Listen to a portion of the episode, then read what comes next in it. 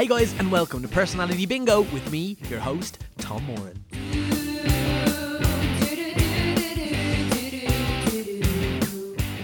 So, this week on the podcast, we have the amazing Dylan Coburn Gray. Dylan is a writer uh, and a performance poet based in Dublin. Uh, his first three plays were with the Dublin Youth Theatre, uh, and you're probably going to best know him from uh, his uh, smash hit play Boys and Girls, uh, as well as that Black Catfish, Musketeer, Love Plus, Everything Not Saved. so much wonderful work. He's also worked as a director, a dramaturg, a deviser. he's done music for stuff. I mean, he, he really does it all. And what a gentleman he was. Um, I think me and Dylan, it's fair to say, we're like kind of peripherally uh, aware of each other. So it was so nice to sit down and uh, have the chats uh, here at Headstuff HQ. And my God, is he not the most kind, uh, intelligent, and just lovely person? So, Dylan, if you're listening, a massive thank you to you for taking the time to do it. It was a pleasure to meet you, and I can't wait to see you about the place soon. Uh, guys, in other news, uh, my play, The Belly Button Girl, is coming back to the new theatre. Um, it's running from May 14th to the 19th, so go and check that out. Uh, if you like this podcast, I think you like the play. They're kind of all coming from the same place in my heart, uh, I think. Oh, that was very earnest to say, but fuck it, it's true. So come and check that out. Um, support uh, Irish Theatre, I guess. that was very earnest too, but uh, sure, look, we all know what we're dealing with here. Uh, come and check us out. Uh, we've got a great team involved Romana Testa directing, Owen Lennon on the lights, and the wonderful Ursula McGinn is doing our set. So, look, we're surrounded by great company, and uh,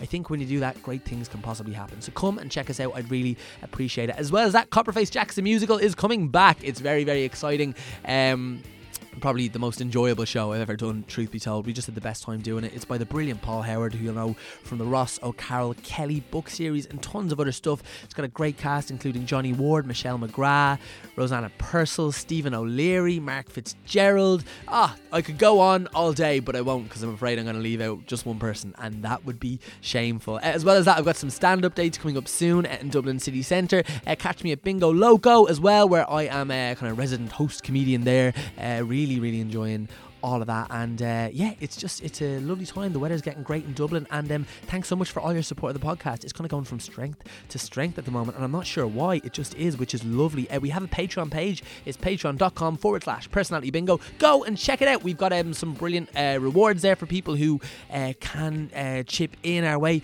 As little as two dollars a month makes a huge difference to us. I know that sounds like bullshit. I promise you, it's not. It's a model based off soundness. I see our numbers that come in here every week even if like a handful of you are able to chip something our way, it just covers those costs that do rack up when you're doing this for as long as we have, which is about 120 odd episodes, which is insane. So, guys, uh, thanks so much for all your support. It's so appreciated, and I genuinely, genuinely, it means the world that you take time out of your day to listen to the wonderful people that I, have managed to get on this podcast. Um, so, without further ado, here's another one. Enjoy the wonderful Dylan Coburn Gray playing personality bingo with Tom Moran.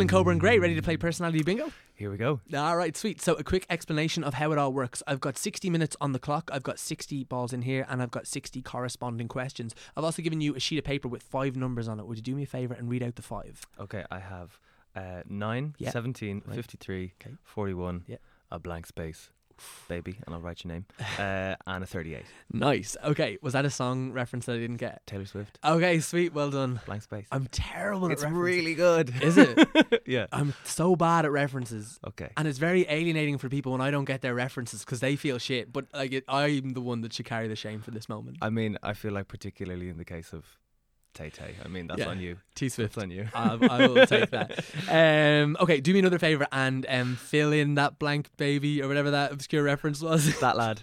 Uh, okay, I'm going to put in uh, 27. 27. Any reason? It's my age. Okay, sweet. Yeah. Good a reason as any. Um, and I should say that if all six of them numbers do come out, that means the tables are turned. You get to ask me any question in the whole wide world. I'll give you a totally honest answer. okay. All right. Sweet. So uh, let's give it a spin. Cool. All right, here we go. First out the gate, we have number nine. Do you have it? I do. Oh, right off the bat. Yes. okay. Starting to sweat a little in here. uh, all right. Um, number nine. Do you have a favorite quote? Oh God. Um. Yes. Mm. I have a couple. Um, I have different favorites for different contexts. Yeah, that's okay. We can take Uh, a few. I, I like a good quote. So Yeah. So I'm a huge uh, Michael Ondaatje fan. I think that's how you say his name. You know, the kind of Sri Lankan Canadian author who wrote The English Patient, okay. um, which then was that film. But it's kind of a weird one because his books are very um, formal in the sense that you know, like there's all of these hard cuts from location to location, and the prose is as much a feature as what's actually happening and everything. And that's kind of the first thing that goes when you Mm. turn one of his books into a film. Sure. Um, so I was always a little weirded out before I'd seen the film. Actually, no, I still haven't seen the film. I think I just tell myself I have because there's always like romantic clips of it playing on things when Right. they talk about how it won an Oscar. But um, anyway, he's his writing's beautiful. It's incredible. Um, and there's a couple from him. You know, he has a really beautiful poem called uh, "The Cinnamon Peeler's Wife," uh, which people read a lot at weddings. Hmm. Um, which has uh, something at the end I can't actually remember, but is yeah, that's a great wedding quote. Mm. Um, I think my favorite book by him is a book called uh, "In the Skin of a Lion," which is kind of about the immigrants who built Toronto. And there's an amazing moment in it where he's just kind of meditating on the fact that like he's writing a book, and he says uh, the first line of every novel should be, um, "There is an order here, very faint, very human. It takes time." Something, something, something, something, something like that, uh, which I just think is a really great little kind of, uh, I don't know, bracket quote for the whole artistic endeavor, endeavor of like making shit up as you go along and hoping people enjoy it. Yeah. Um, and I kind of had a vague thought of like, I'm not mad on text tattoos, but if I was ever going to get a text tattoo, that it might be very faint, very human. And then someone pointed out that that kind of sounds without the context like uh, a dog meme. You know, you know, like a dog being like, "Oh, very faint, much human," and I went, "Oh, fuck, that's that's so true." Yeah, yeah, wow. Yeah, because it's it, yeah, it just it, it's like you've you've told a joke without the punchline. yeah, yeah, yeah, pretty much. Uh, but like he's a quote factory. I mean, he has another beautiful little poem called the. Oh, I can't remember what it's called, but anyway, the closing line is it's just about his friends and visiting his friends, and I suppose in midlife as they see each other less. But the closing line is, "I don't know what to say about this kind of love, but I refuse to lose it," um, which is like, oofed. yeah. Yeah, go on, Michael. That first quote does that resonate with you in terms of your own artistic process? Um, I, I I'll, I'll frame it selfishly. I'm in the so I've written plays. Um, I'm also really interested in writing for film and TV as well. Mm. And so at the moment, which is something that I find less of a need to do in my theatre writing, I feel, but more of a need to do um, in the more um, for the screen stuff is is to outline a little bit more. Yeah. It just feels like it, it needs a little bit more structure for me. Um, but I don't work well within like a rigid structure, but but something. What's your relationship to structure and pre planning when when you're writing yourself? Ooh. I'm resisting the urge to say good question because uh, Claire O'Reilly keeps slagging me off for that because it's a way of buying yourself three seconds without sounding like you're hesitating.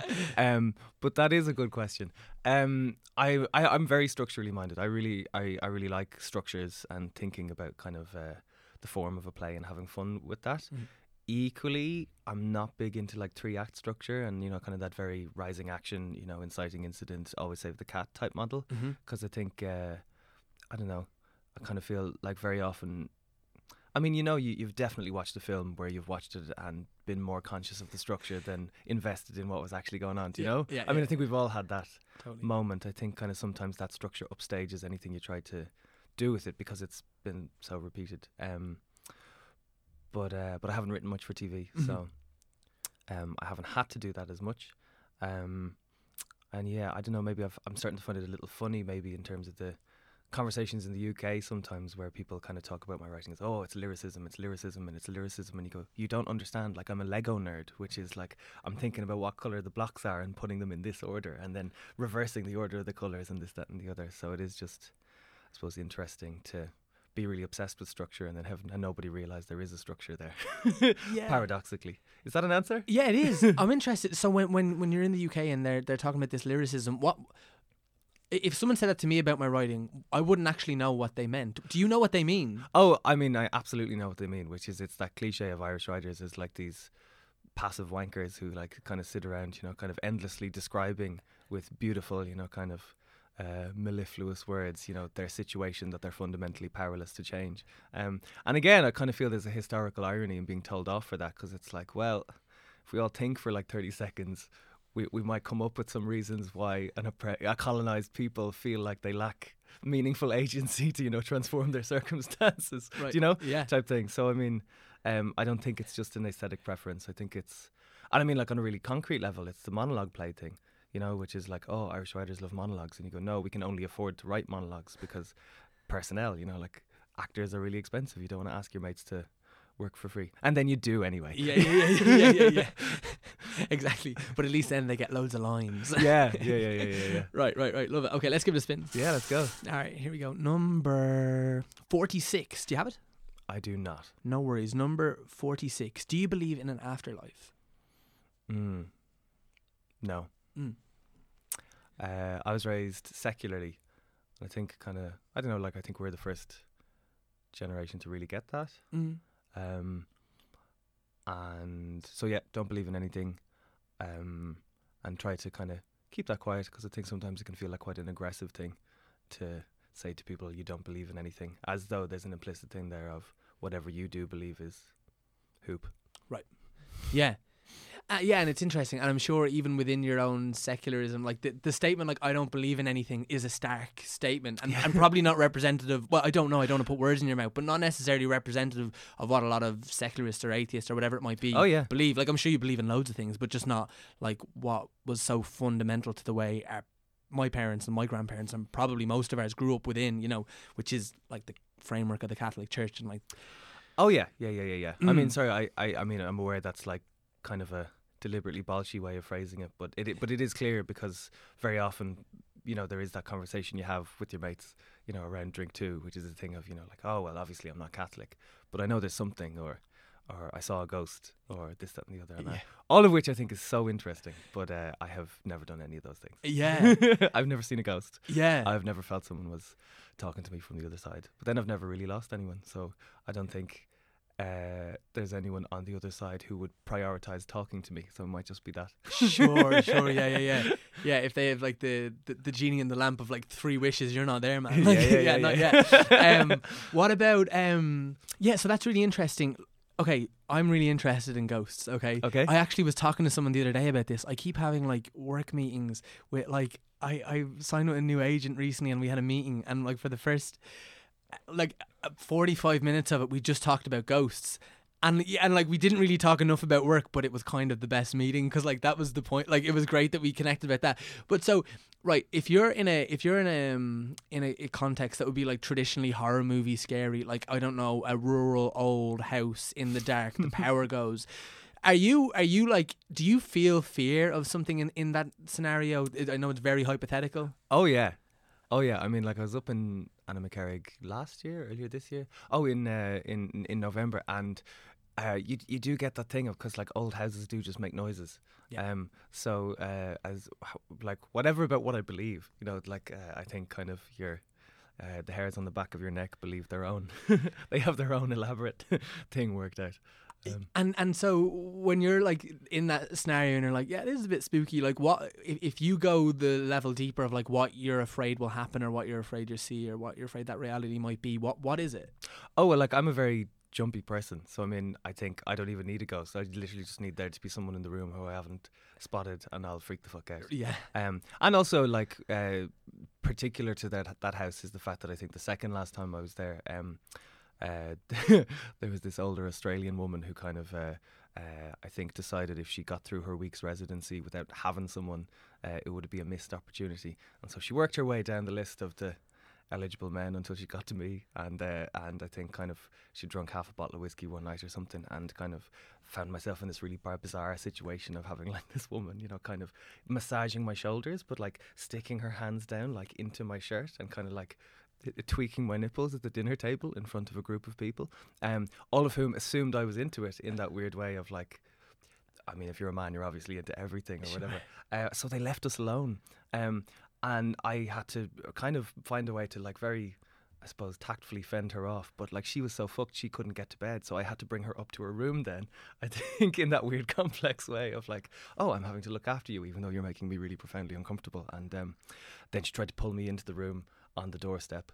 Uh, and I had to, I literally had to go, oh, look, and make her look over her own shoulder into the room and then f- fucking run down the corridor to my room. And luckily, she didn't know which room I was in, but I heard her walking up and down, looking for me for the next uh, five ten minutes, and uh, so I mean. Um, yeah, I mean, I tell that as a funny story because, like, I think, okay, so gender flip that. It's a terrifying story of like grotesque sexual assault, Yeah. but I didn't feel particularly unsafe, which is the key thing. Mhm. And I think the key differential, maybe sometimes when you do gender flip, I suppose that traditional dynamic or whatever. But what I would say is, in that particular house, late at night, that's what I would be afraid of. Yeah. is hearing someone walk, hearing the scary Australian woman walking up down the corridor outside, going, "Dylan, Dylan," again. I've not been to Annaghmakerrig, but I feel like I've definitely someone who's been has was telling me like that is like you know one of the the haunted places. Oh yeah, no, like, and the ghost has a Twitter account. Really? Yeah. I need to give that a follow. Oh yeah, What? Miss Warby? And again, like, I mean, you know, just leaning into that or steering into the skid of that story a little more because that is a sideways thing to have thrown in there. Um, uh, like the ghost is quite sexually threatening as well. Like there's a weird dynamic to that house as well. Like I mean, the first time I was up there, the ghost tweeted at me, uh, "I'm going to slip into your bed tonight," which again I was like, okay, you know, funny joke, cause I'm a man. I also don't love that. Do you know? Yeah. Yeah. Hold. Okay. Sorry. I, so there's a Twitter account. The ghost has a Twitter account. So okay. So can I stop me whenever I say Here the go. wrong thing? so someone who works in Annaghmakerrig has made a, a a Twitter account on behalf of this ghost that people have told stories about for years. And now that they, they tweet the people who they know are in residence at the guest, so it, it we assume it's one of the staff. I mean, if you're asking me, the person who believes in nothing, yes, that's what's happening. Alternatively, the ghost has a Twitter account. you know, I mean, let's keep our minds open, you know, to the full field of possibilities. How big is the staff at Annaghmakerrig? Would you reckon? uh, oh, God, like, it's a brilliant bunch of them. You haven't been? I haven't been. Ah, get up there. Yeah. Because if you write, I mean, like, it's Yeah. just, Yeah. it's unreal. Yeah. Um, because, you know, it's just, they do the meals. You don't have to do your laundry because, you know, you've just brought all your clothes. So, like, you can't go off sideways into stuff Amazing. that makes you feel productive but doesn't actually advance your your your, your work. yeah. Um, I think there's like eight of them maybe okay. between the kitchen and the office and the Robbie and the they're brilliant Yeah. and they look after you really well and they really care. Yeah. Um, And then they just fuck with you on Twitter. well, I mean, the other possibility maybe is I think that like it's an artist who thinks it's gas and they find out, uh, they find out who's going up, and then if there's a mate there, because I mean, on that basis, I think it's probably a theatre head because they felt like safe being like, ha ha ha ha, weird sexually teasy joke towards Dylan. He's up for it. Yeah. cast. That is fascinating. It's great mystery. Yeah, I love that. All right. Let's give it a spin. So, at number 29, do you have it? I do not. No worries. Um, when you think about your childhood, what's your most clear memory? Really embarrassingly, uh, I remember quite a lot of my childhood via what books I was reading when. Wow. Because I think, unsurprisingly, uh, to anyone who knows me or has seen my plays or whatever, which is I read a lot. I'm a big book nerd. Um, so, uh, like, I have this really vivid memory of reading Robin Hobb's Farseer trilogy uh, on a family holiday in Dingle. And now every time I'm in Dingle, I'm just kind of like, oh, I think around here I was probably around page 600 where the fool is doing that thing and Burrich is kind of coming across for the sea to, you know, like the, the out islands and, yeah, um, which is nerdy and pathetic and all those things. Yeah, yeah, yeah, yeah. Because it's like, why would you pay attention to your real life when you've got this, you know, fantasy adventure alongside? Sure. Yeah. Do you ever think about that, like the the why, the, like you know, because I, I was saying to you off mic, I was like, I, I traditionally haven't been a big reader, but Oh, yeah. it's something that I'm getting into now, and I'm really seeing the joy of it, and I'm also seeing how actually this will fundamentally make me a better writer. Yeah, yeah, yeah. Even though right now I don't have a great graw to like you know go after a novel or anything like that, I, I just don't feel like I, I maybe have anything to add to that conversation right now. Mm. But um, but I can like what seeing other people's craft on the page is just has to be good for you, right? Mm. So do you? uh, And when I think about me and my writing, I I think I have an idea why writing is appealing to me, and there, there's loads of reasons, and it's layered, and I enjoy it. But I, you know, like on a psychological level, I, I bet there's a good reason. Do you ever think about that for yourself within the context of of reading and like? Or was it just a pure like joy thing, or is there that element of like not to go down the well trodden path of escapism or something like that?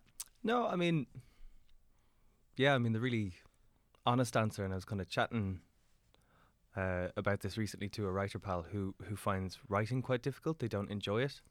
Uh, they really enjoy having written plays, Mm. like in retrospect. Oh, I'm really glad I did that. Uh, but they don't enjoy like the actual work of sitting down and going uh, tappity tappity tap, um, which I do, Mm. and I sometimes feel like uh, a little unusual in that I'm a writer who really, really, really likes writing. Mm. Um, I think more of my peers find it a really angsty process than don't. Um, and like for example, like when I did the 24 hour plays, I was in a room with Kate Heffernan and Rashi Gone, and I just was having these school flashbacks to pretending not to have done my homework in order to fit in because I had finished my play. Uh, and Kate and Rashi were going, "Oh, it's so hard, it's so hard, it's so hard," and I was. I'm having a great time. I'm finished. Yeah, yeah, yeah. And then because Kate's a pal, like she, she caught me rapid, you know, like which is I had finished, and she went, "You're finished, aren't you?" And I went, "Yeah." Uh, but um, but no, what I was chatting to this pal, and and I think what I said was because they're really funny and they're really socially graceful, um, and I'm a bit weird, and I think sometimes maybe the appeal of uh, reading and then by extension writing, if you're uh, if you're a bit weird, is that it's a small controllable world, you know, which is it's a world where you understand every element, or there is the potential to understand every element because every element is deliberate Mhm. uh, and isn't just random and coming at you all the time like the Mhm. real world. Um, and that then I think maybe that's the appeal of, or maybe why I like writing is because for me I generally feel like my writing is a more polished, in control version of my social self. Whereas I think if you are a very socially powerful person anyway, uh, you are very exacting on your writing for exactly that reason, which is Mm. that um, it has to be as good as you in person. Ah, That makes sense. yeah, it does. Sorry, that was quite a circuitous, but yeah. I don't know. Where do you feel? Do you feel? Does that resonate with you or anything? Or Um, well, it's really interesting. I think so. Like, I, I would imagine, you know, an outsider might describe me as being socially graceful. I would- I would be, I would be fine in. Com- I have absolute like my anxieties about social situations. I also can do them quite well. Um, I really have realised at, I'm in a really privileged position at the moment of um, living by myself, which, Mm. which really suits me, and it, it's come about in a.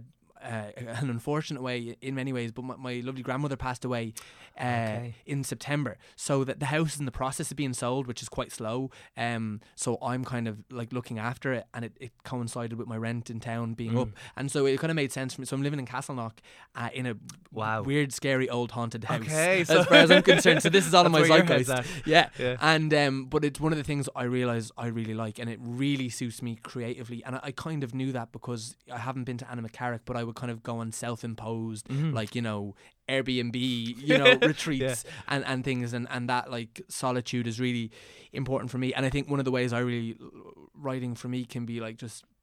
I don't write particularly autobiographically, but it always comes from like a feeling or a thing that that is probably very real to me, and it's a nice way for me to kind of rewrite the real narrative of my life. I feel like that. so like that element of control. Absolutely. Uh, there's also an element of like the lone wolfiness of it that is very appealing to me. Like for the first time, I applied with a, a pal to write something with them, and while it was really exciting, we were sitting down and like kind of brainstorming a little bit, and we are like, "I'm interested in this part," and she's like, "Well, I'm not interested in that, but what about this?" And we're you know we're, we're finding Mm. we're, we're finding where we match and where we don't.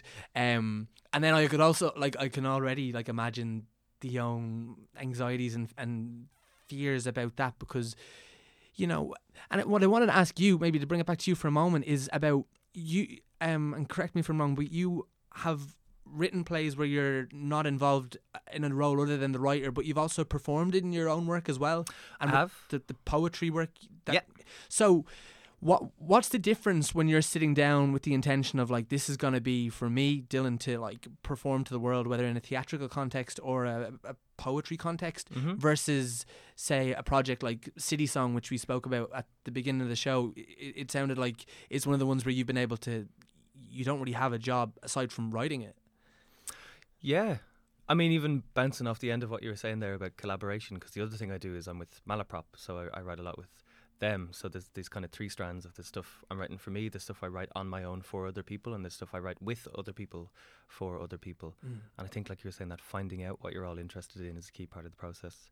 Um, and I, think I think I feel like there's a really natural kind of permeable boundary between the two because writing is a process of finding out what you're interested in, and then you just extrapolate that to everybody else when you're collaborating. You know, because uh, I don't feel much pressure, or I try not to feel much pressure to know what things are about or what the thought is going in. I think, um, yeah, I feel like the the value of writing, like you say, is sometimes the process of discovery Mm. of working out why this thing kind of tickles or itches or do you know Mm-hmm. um you have to orbit it um what is the difference i mean i think the really practical boring one is i can be more inconsiderate when i'm writing for myself because i can write things that are as dense as i want them to be um in the poetry sense you know kind of like really really tightly rhymed or whatever and i don't have to worry about someone else uh or not even someone else being able to do it but it being you know reasonable to ask someone else to do it because you know i think you know some of the fun of poetry is you know complexity for complexity's sake and then having things come back into focus after you know kind of a weird little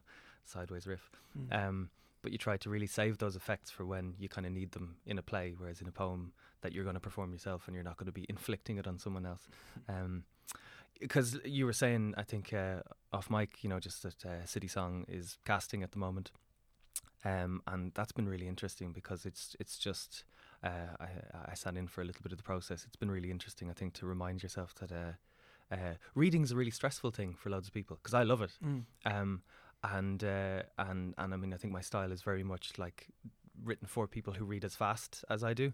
Um, and and and actually, then you, you you miss out, I suppose, on seeing loads of really fucking talented actors at their peak because you know they're they're best on their feet, you know, and that it's kind of it's.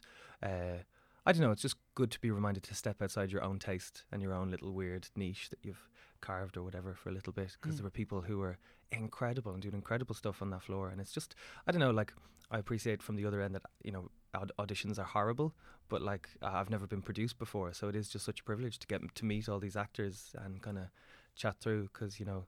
Um, I don't know. We live in a city that's full of really fucking talented people, and I'd love to work with all of them, and you just never get a chance to. So it's amazing that way. And uh, anyway, ramble, ramble, ramble. Yeah, what was it like being on the that side of the table and seeing people come in and interpret your work? Like, is it, is it, is it, as you said, all the positives of it, like meeting the these people? And I'm sure you know when when I've shared work with people, and I'm- sure you've had this experience where someone illuminates something that, yeah, what not even that it wasn't what you meant, but maybe you weren't aware of it, and it's just when sh- someone shines a light on it through their personality, their talent, whatever it might be, you're kind of like, whoa, yeah, Yeah, I mean, I think generally speaking, that's what you look for in a script, which is that when you hand it to actors, you go, "Oh, that's what it's about," right. you know. that's their job. That's not your job, you know. Um, and and I think it's really lovely to have you know kind of ongoing collaborators, and then there is just that excitement of seeing new people because they surprise you more. And I think when it's a good relationship, they continue to surprise you. But either way, you know, like that initial surprise is a really gorgeous moment, and it's really good for your brain, you know, Mm. just to go, oh, this is what the writing can be. Because yeah, I mean, like I think again, maybe a reason I like writing is because I like thinking of a script as unfinished. You know, it's a recipe. You know, it isn't the work. The work is the thing you see on the stage at the end. Whereas, like I know some people who really fuss over their pauses and their dashes and their and their brackets. You know, Yeah. um, and I suppose like my undergrad is in music, um, and I spent three years arguing about textual fidelity to scores and or texts and everything, and I kind of just burned out in it and kind of came away with a sense of oh my god, I just don't fucking care, and uh, and so yeah, and I kind of think actors really bring that home for me. That like they're an exciting bunch. Sure. Do you ever find that the musicality, um, your musical background ever? Again, this is this is a selfish question. All the questions are selfish. Just to Oh, yeah. that. Uh, do, you, do you ever find that the, the the you know the musicality that that is obviously within you, you know, having studied music, whatever that might be, ever um, hmm, controls the way you write? Like, are you when you're you know reading it back or, or, or you're writing like and you know you're either you know reading it back to yourself out loud or the voices in your head, whatever it might be. Like, do you really hit? Do you really go? Sometimes I find myself really going for like this rhythmic thing and I'm like hmm like this is fun for me and this feels like I'm like untangling like a piece of knot in a really satisfying way but I'm, I'm not sure how much it's like serving and how much it's actually gonna land Yeah. Yeah. Ry- rhythm's a really funny one because uh, it's it's really powerful, but it is also lulling. Um, and Katrina, who's directing Citysong, I think is really wise to that. Um, and she's really good at shocking actors uh, who are, I think, getting into the groove a little too much, Mm. where you're kind of, I think, you're enjoying the rhythm at the expense of sense, and it becomes a little masturbatory. Sure. Um, uh, I always feel uncomfortable saying this because it feels like potentially a more sexually aggressive thing coming from uh, a dude. But uh, Claire O'Reilly, uh, my pal, you know, very evocatively calls that deep throating the text, um, and and it is just such a great phrase, you know, that I I do find it popping into my head, but I I, I don't always. Uh, let it out. So Yeah. you try not to do that, Yeah, yeah, unless it's called for, uh, which sometimes it is. Um, but yeah, I don't know because I think my interest would always be uh, rhythm's going to sort itself out. Mhm. So I say you write it and then you let people ignore it because it'll do something, even if it isn't the way you imagined it. I think maybe I feel the musicality more on a structural level because music. I studied musicology, and music is really good for getting you thinking. I suppose about structure and how structure means because you know. Um, there's a composer whose music I'm not entirely mad on, Peter Maxwell Davies, but he has this great soundbite about how there's no melody so beautiful, uh, you can't fuck it up in execution. You know, which is this sounds brilliant. You know, like if if played by you know kind of a, a plaintive violin in this uh, uh, register. Um, if you put it on a trombone, it sounds comical. You know, Mhm. in in that in fundamentally, and I think that really translates to playwriting and storytelling so well, which is there is no story so interesting you can't fuck it up by having a really ham-fisted bit of exposition, by having a really narmy monologue that you can't fuck up by having you know a really bit of, a, a really shit bit of acting. You know, Mhm. um, so at a certain point, it comes down to how you put those elements together to make sure they end up more than the sum of their parts. Um, and that's a really freeing, you know, kind of I think first principles approach to structure. And one of my another one of my lecturers had a great soundbite, which is like my version of three act structure in terms of transformation, which is just uh, there isn't a structure. But the golden rule is that every new element you introduce should make you think differently about every element you've already experienced. Okay. Yeah. Say that to me one more time. So um, every new element you introduce should make you think differently about every element you've already encountered. Mm. And that's exposition, you know, which is that's the thing of you're supposed to find out stuff along the route of a story that makes you feel differently about these people, you know, and and there's a really crude version of that which is like the bad twist ending, which is they were all ghosts. Spoiler. Yeah. Uh, um, and then you have to retroactively look back and reinterpret everything you've just watched in light of that. Mhm. But that's quite a crude version because then if you watch it again, you already know the big twist and it's probably less interesting. The Mhm. really good twists are the ones where you can watch it again and it's as interesting, if not more so. Right. Um, but I think on a really simple level, that's a really powerful tool because it applies to structure as well. It's like if you're going to introduce a dance sequence, what function does the dance sequence serve? Not just in and of itself, but in relation to what you've already seen. You know, like how does it recontextualize? And Mm. and I feel like that's a really musical way of approaching writing. Does Mm. that make sense? Yeah, it does. Yeah. It does. Have you ever directed your own work? Yeah, but only of necessity. I'm not a director. Okay. Um, I'm mentally blind. Um, I probably shouldn't say that because I I'm not. But I have very poor mental imagery. I Um, I'm, completely feel your pain. yeah. Um, I'm uh, when I was in DYT uh, with John Gunning, you know, the lighting designer. Um, there, w- there was a phase where he and another visual artist, Paul Avars, uh, used to drive me nuts because they kept saying, "But you're a words person, and we're images people," and I hated that because I was like, "Fuck you! You're not inside my head. You don't know what goes on in my head." But they were so right, you know, which is I am a, I am a words person. Yeah. Um, uh, or I think maybe um, to be really wanky about it, I'm a time person Mm. because the thing that I think maybe poetry and music have in common is that the thing you're really working with is time and how to stretch out a thought or condense it or this and the other. And space is about boom, it's all there in front of you. Parse it, you know. Interesting. Does that makes sense? Yeah, it does. When you this is your first time being produced. Yeah. What what role do you have in the choice of director, or do you have a a, a part in that conversation? Um, I think that that conversation happened as part of the as part of the conversation around Soho and the Abbey co-producing, Mm-hmm. and I was involved. Yeah. That's kind of all I really can or should say on that. No, totally. I was just curious, as you know, it's always that interesting thing. It was kind of tied in with the question of, you know, do you, have you directed? And you know, obviously, yeah, if, you were a words person, and you know, the, the oh yeah, yeah, yeah, yeah. It's it's that thing of like, um, Yeah, I don't know because as you said, you know, there's no. Well, there was a lovely quote about the, the, the melody. There's no melody so beautiful that it can't be fucked up. Yeah, yeah, yeah. Like, there, but there's no there's no play so good that if if the, the team like there's so many Oh, elements yeah. that need to come together for any collaboration in any medium, but like theater especially, you know, Mhm. like if um, and it, it it's just uh, I I always.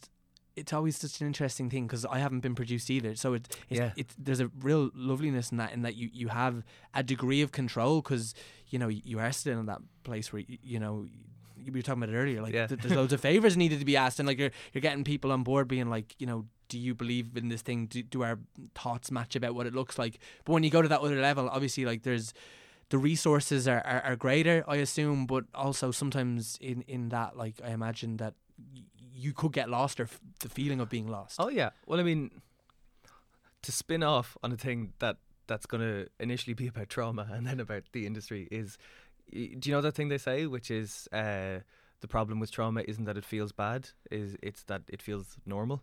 Right. Yeah. Mm-hmm. Um, I haven't heard that. Early haven't trauma. that. Yeah, yeah. You know, so the whole point is that it throws all of your criteria of normality out of whack. Right. Um, so that even if you grow up knowing your parents are alcoholics, uh, and that you know 15 pints is too many pints to have of a night, you don't automatically because you know that's wrong know what is a healthy amount. Do you know? Mhm. You might still think it's totally normal to drink every night, and because you're drinking eight pints a night, you know, compared to 15, you know, that's half.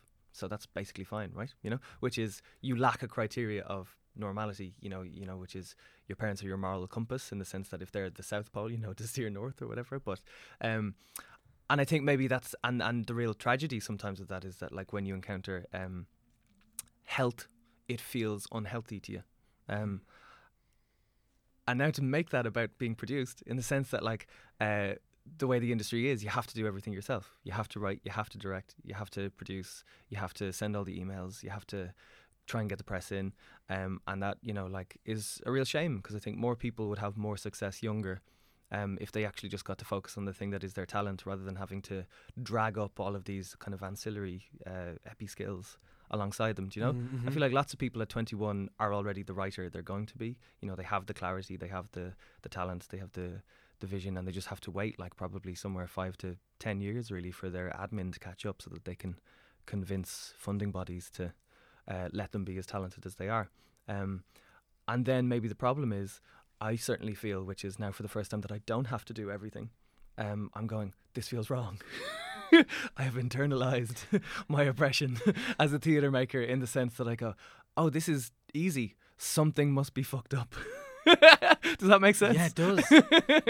um, so yeah, I think maybe that's the real damage of like the model, which is it it it leaves you ill-equipped to do anything more healthy. Um, Mm. uh, so I'm trying to relax into it with moderate success. But to loop back around to directing as well, um, Katrina's fab. Mm. Uh, I'm really excited to work with her, and I think I'm spooking her out a little bit because uh, I keep not having any problems with what she's doing, um, and she keeps like really proactively leaving room for me to pick fights with her, and I keep just going no, like I will, but I mean I'm just not worried, and I think that spooks her out because I think she feels like she's operating in a vacuum. You know, like n- no notes is the only thing scarier than notes. Uh, yeah, Yeah, yeah, Uh, right. well, what about um? That was that was really uh, gorgeous and insightful when we were t- when you were you know using trauma to contextualize like this industry. economic trauma. yeah, yeah, yeah. But is that is that something that you're? I don't know. That just seemed particularly insightful to me. Is it something that you've thought about, worked through, inter- are interested in? Oh yeah. All of those. Oh, hugely. I mean, uh, uh, it's funny. I'm lecturing in Trinity at the moment because I was in the second year of a PhD program, which is why I live across the road Ah. uh, um, on campus. Um, and uh, I was lecturing on three contemporary Irish plays: um, Heroin, The Year of Magical Wanking, and I Heart Alice Heart I. Okay. Um, and after the second of those uh, lectures on the year of magical wanking, I had a, a student approach me uh, who was British and say, "So I don't mean to be rude." Alarm bells already going off, and he said, "But um, I just wondered if you could recommend any Irish writers who aren't all." And uh, people are only going to have my voice for this, but there's a little kind of dismissive hand wave goes with this of like, ooh, sexual abuse and ooh, addiction and ooh, colonialism. Uh, and I went, hmm, and they and they said, or they went on to say, because you know, uh, obviously that's really important to you all. uh, but you know, I know all this. You know, I know all about uh, trauma, and I know all about sexual abuse, and I know all about uh, drugs. Uh, so it's just very old hat to me. I wondered, could you recommend anyone who doesn't do that? uh, and you just go, oh, there's a lot to unpack there, isn't there? Yeah. Um, and then very helpfully, they capped it off by saying, I don't know, maybe it's because I'm English. uh, which was really handy because then I just got to go, well, if I were more politically angry about this, I think I would say, yeah, you're speaking from a place of uh, profound privilege when you say that. And they immediately shot back with, um, well, it's college. Everyone's privileged here. And I just said, yeah, they are. Um, even though I don't believe that. Um, I said, I think that's one of those very alienating things that people say that makes you feel really lonely if you aren't really privileged in Right. a college situation. But I did say, no, yeah, let's agree with that for the sake of it. Um, that's one of the reasons I'm not sure I want to stay. And I've since dropped out. Um, but uh, yeah, I mean, I think like, sorry, that that's uh, that's like a little illustrative thing en route to answering your question, Mhm. which is I think if you're an Irish writer, you kind of have to be interested in trauma Mm, because it's everywhere. right. Um, and I think uh, the really interesting thing about it is, I don't know. I was reading this great book by uh, I think oh what, what's the name Christopher Reed and Bruce Castiglia. Uh, if memory serves, gay men, the AIDS crisis, and the promise of queer community, or something like that. I've probably fucked up the academic subtitle because they're all really long. Mm. But he quotes this great thing in it, which is trauma is a failure of meaning. Because the whole point of trauma is that precisely you don't know how to make sense of it, which means it doesn't necessarily feel bad. Mm-hmm. And I think that's the complexity. And the shows I'm really interested in are the ones that reckon with that. That trauma is actually about all of the stuff you don't even realize is trauma around the edge. And I think, um, uh, I think when I see bad trauma shows, it's generally speaking someone who hasn't got much trying to convince you it feels bad. Right. Um, and that kind of feels to me like papering over the complexity or the real interest of it. Mm. Um, that makes sense. does. Yeah, it, it's very it's a very interesting thing because like it's something in my own life I've recently. It, I just had a, a bizarre like period of time before Christmas, and I've kind of spoke about it briefly on this before. So, um, to not bore anyone who who consistently listens, but um. I just remembered things from my childhood that I literally, you know, had forgotten. Yeah. L- like chunks, days, hours, these mad things. And like what you said, I think that's what was so interesting to me about it was, it, you know, for me, it, it, it arose in just like life and having kind of a, a quiet lifetime, not a lot of work, kind of the end of a relationship. Th- like, thing, like things were changing. It was a transitionary time that didn't necessarily feel very good but it kind of gave space for, for things to come up and you know it came in a in a, in a therapy session so i mean like the most Yeah, obvious yeah, place yeah. where it could but and i was i literally just was like yeah and you know the other day i remembered this mad thing and i explained the mad thing that that I, and, and sorry, I didn't, I didn't um, contextualize it as mad. I just said I remembered this thing. My therapist helpfully was like, "That's mad." Like, Yeah. and and for me, it was so not. And it's so funny because if I I don't really talk about it loads with friends, but it, you know, it, on occasion it's felt right, like or, or helpful for me to be like, and yeah, th- this thing was kind of coming up for me, and and they're like, oh my god, that's so crazy, and for me, I'm like. Okay, like Yeah. Now I understand it might be weird, but and even Yeah. now with, with that knowledge and kind of intellectually, it's starting to seep through. It still doesn't feel mad. It still just feels like that was Tuesday. Yeah, that's so interesting because, uh, yeah, I mean, I mean, trauma is maybe the wrong word, but like that is on you know like the same spectrum of phenomena in the way of like everybody always thinks what they grow up with is normal, and like a, you know a moment I'm obsessed with generally when I work with young people is uh, what they thought of other people's houses when they went to them as kids Oh, because you know what you think about other people's houses tells you so much about what you think of as normal. So I made this piece with DYT two years ago, and I remember this kid kind of going, um, "Oh, I just remember going to my friend's house and seeing uh, seeing his dad light a cigarette off the toaster," and I just went, "Oh, that's that, that's that's beautiful," because it's just so clearly that's. This that's this totally unprecedented event that blew your tiny fucking mind, you know, which, yeah. which I think is gorgeous, and we all do that, which is no matter how bonkers, we're like, oh, that's just what life is like. Um, until we encounter the possibility that things might be otherwise. Um, uh, yeah, no, like that resonates really a lot with me. Yeah. Mm, mm. Um, because you know, like on a really simple level, I had a sickeningly happy childhood, but um, but, you know, my mother is a theatre maker, and my dad uh, is a primary school teacher who, after hours, um, directs the school musical up in Mount Temple, uh, and uh, runs a dance company for boys called Company B, which is about uh, changing attitudes to dance and uh, masculinity. Um, and was a mime and a clown in the 80s, which I think is how he met my mother. They met on a production of, was it The Father? Uh, yeah, my mum was in The Father, and my father was doing a mime act at the interval. um, but again, you know, which is like so, like not in any traumatic sense, but like I grew up thinking that was uh, what every family was like. And you know, my mother has a shaved head, and we were vegetarians in you know kind of North Strand in the nineties. Um, so I mean, uh, in retrospect, I'd be really fascinated to meet my pals from childhood and find out what they thought of my house when they when they came over. You know, Yeah. uh, in in exactly that way. You know, of uh, how we don't even realize how many criteria of normal we have until they're flouted. That makes sense. totally. Yeah. Do you, are you still friends with many of your pals from that period? No. Interesting. And is there a reason for that? Yeah. Um. I mean, because it was an. In- I mean, looking back, one of the one of the things going on there is class, is the fact that like my parents were socially mobile, so I grew up middle class, um, but in you know a neighborhood that at the time I think was still predominantly working class, so we were just on different tracks, even though we didn't realize it at the time. Mm. Um, there are complexities there. There's also a thing of like we were really good friends, but then two of them moved away again. But that's not unrelated to the class thing because that's down to precarity and living situation and having to follow the work versus being a civil servant. You know. Mm-hmm. Um, and then just yeah, like I don't know. I feel like even then I was on a bit of a drift away from a particular masculinity, and uh, my two Bezzy pals weren't. Um, so I feel like even if they had stayed, I think we'd be very different, or we are very different people now. I hear from them every so often. Right. And on that um kind of that tracked into a different kind of masculinity, like what was that problematic in, in just that growing up sense and kind of anything that's in any way of any other tract when you're growing up can be, you know, easy pickings for, for bullying or alienation or, or shaming, whatever that might be. Was that an experience you had?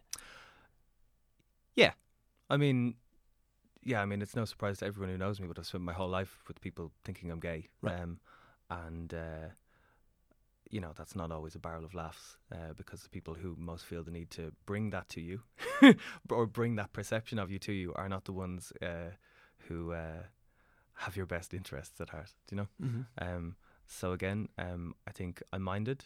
I haven't minded for a good couple of years now. The only time I mind anymore is when people are really rude to my partner Carla because they think she's uh, fooling herself or something, which is still very hurtful.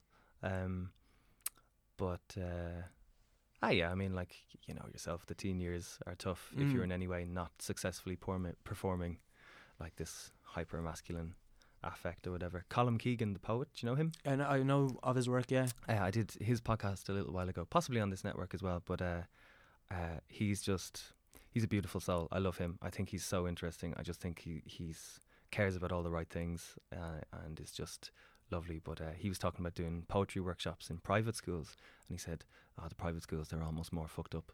And he went, "Because you just meet these young men, you just meet these young men, and they're all undercover." I thought that was just a really lovely way of putting it, which is, you know, which is it's this performance that benefits nobody. Um, you know, it's this kind of uh, internalized McCarthyism of just don't give anything away, don't Mm. give anything away that shows that you uh, are failing, which you can only do. You know, you can only fail to be as masculine as you're nominally supposed to or notionally supposed to be. Mm. Do you know? Yeah, and and and the, the the sad thing about the undercover line, which is so gorgeous and cutting, it gets to something really that nearly another word, like more words can't get to. It's like.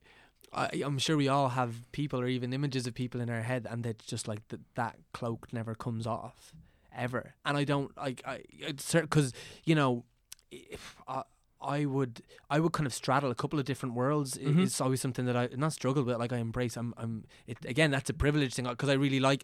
I've had a like a chameleonic kind of a Mm. ability sometimes in life to you know I was kind of at school simultaneously let's go for like the stereotypical group names but like one of like the popular kids was quite sporty quite athletic in ways i was also kind of f- like fat and like had a lot of like body shame and stuff also kind of had was like intelligent enough and like musical and like artsy in that way so kind of could wear a lot of different hats Yeah, yeah, yeah. but it's really interesting seeing now and I would like I I've kind of made an, an effort, and I, I you know for me it made sense to kind of keep um keep a, a foot in both camps if that's the right uh, phrase to to describe it. But you know seeing say my more like you know sporty friends and who would be just more traditionally masculine and who would en- engage in in you know some of the behaviors that are brilliant like as in we really bond over like you know sports and like uh um competitiveness and like that's our way in and, and I love that and I also engage in some of the more problematic uh aspects of like traditional masculinity which is is you know misogyny and you know like low level homophobia. And you know you you well homophobia is homophobia. And you know you you do you you have your your moments to like and you call that out. And then other times you're just like I don't know am I uh, like the vehicle of change for you? There's something really complex there because like I teach and there is an interesting thing of like uh, as previously alluded to uh, I am not a particularly um, hashtag mask man. Um, but then actually, I am more masculine than I think I am. Um, to the point where, like, when I'm teaching, you know, kind of teenagers or whatever, I think sometimes uh, I can say stuff about feminism or, you know, kind of, I think just the world and society generally that's more palatable to slightly lost, reactionary, right leaning young men. Uh, I, I can say things to them that sounds more palatable than it might be coming from someone who they more readily identify as like an SJW. Um, uh, but then you get into that really interesting territory of like how much can you nod along to before you just have to go no that's fucking hoop you know it's like Right, yeah. no that's just not true um, but then again you know most of the time that doesn't come up because uh, I think the deep irony of that whole version of like very knee jerky uh, young masculinity now is that like it's not very rigorous it is very emotionally reactive um, and the, the, the big irony being that the, that emotional reactivity is what leads them to say things like facts don't care about your feelings do you know? Right. Um, uh, because it's it's looking for some solid ground in a world where they feel very lost Mm. you know which is oh well facts I can stick to facts. Um, and this why it's why you have this kind of talismanic you know kind of value attached to things like free speech um, and you know like I was, I was working with students up in Inchicore a couple of years ago and I was just really struck because they wanted to make uh, a piece about polarization and then they put up this improv which was just like a shouty debate and I was really struck by the number of them um, who talked about their First Amendment right to, to free speech, um, and then other ones who talked about their right to bear arms. Uh, and I just to be like, "Ah, bud, I hate to break it to you. You know, it's like you don't live in America. You know, it's like you clearly just live off American media and you live off American kind of uh, shock jockey, you know, talking points. You know, it's like I can see your YouTube recommended sidebar based on how you talk about these issues. Um, and you live in a different country. You live in a country where we have blasphemy law, you know? Um, free speech is extremely curtailed in this country. And whether or not you think that's a good thing, it's just.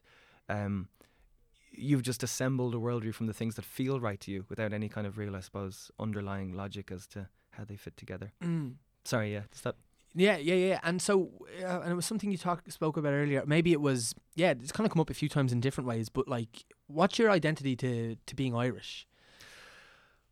layered? Mm. So uh, I was struck by something you were saying about chameleonicism. Yeah, I, I definitely made up a word, but Be- I, I kind of being chameleonic. um, well, just my grandfather was Chinese, Right. Um, and my mother was adopted into a white family. Um, I say Chinese. We don't actually know that for sure Mhm. because that's the best guess of my biological grandmother, who is a white woman from Waterford. So he could be from fucking anywhere. uh, racial sen- sensitivity not being at an all-time high in Sure. the mid '60s in uh, Walkinstown, I think. Uh, we're not particularly close. Um, so that's been that's kind of a layered journey, really, in the fact that like I'm quite white passing. Uh, if I'm with my mother, we both tend to get clocked a lot more. I won this playwriting bursary, the um, uh, the Phelim Donlon Award, Mm. two years ago, and at the ceremony, uh, the photographer who's who, in fairness to him, English wasn't his first language, but he was taking a photo of me and Veronica, and uh, halfway through the photo shoot, he paused to say, um, uh, "What, please, in uh, your bloodline is uh, suspicious," um, which is just one of those interesting low grade things that happens fairly constantly, you know, which is. Uh, and again, like I don't think it's particularly that people are looking at me and seeing a non-white man. I think what they're looking at me is seeing uh, a failure to be a particular Irish masculine archetype because I don't have curly hair, because I don't have hair, and I don't have blue eyes. You know, um, uh, so the yeah, there's just complexities I think sometimes in having at least one invisible identity. Um, I'd sometimes jokingly call myself Mister Passing. You know, Okay. Uh, I feel very undercover. So um, in Irishness, amongst other things, mm. um, partly because you know, like I said it, again, you know, I was raised by hippies, so I don't find any of like the hashtag relatable banter about fries and uh, Catholicism relatable, because that's just not my life. You know, that's never been my life. Um, and then beyond that, I think there's a really weird undercurrent to that, which is this kind of still very hegemonic, very white version of Irishness, which doesn't allow for the fact that like actually you can be Yoruba and Irish. I wrote this play as part of Home Theatre in Dublin 15 a little while ago for a Nigerian Irish family, and that was fascinating just to see how all of those, I suppose, standard tropes existed alongside a totally different cultural upbringing. And like I'm really obsessed with African Irish Twitter because it's just a little window into this whole other world, which is as validly Irish as any other. Is that an Mm. answer? Yeah, it is. It is. And then when like, mm, yeah, it's interesting when that conversation with the the English student is, is going on, and and, yeah.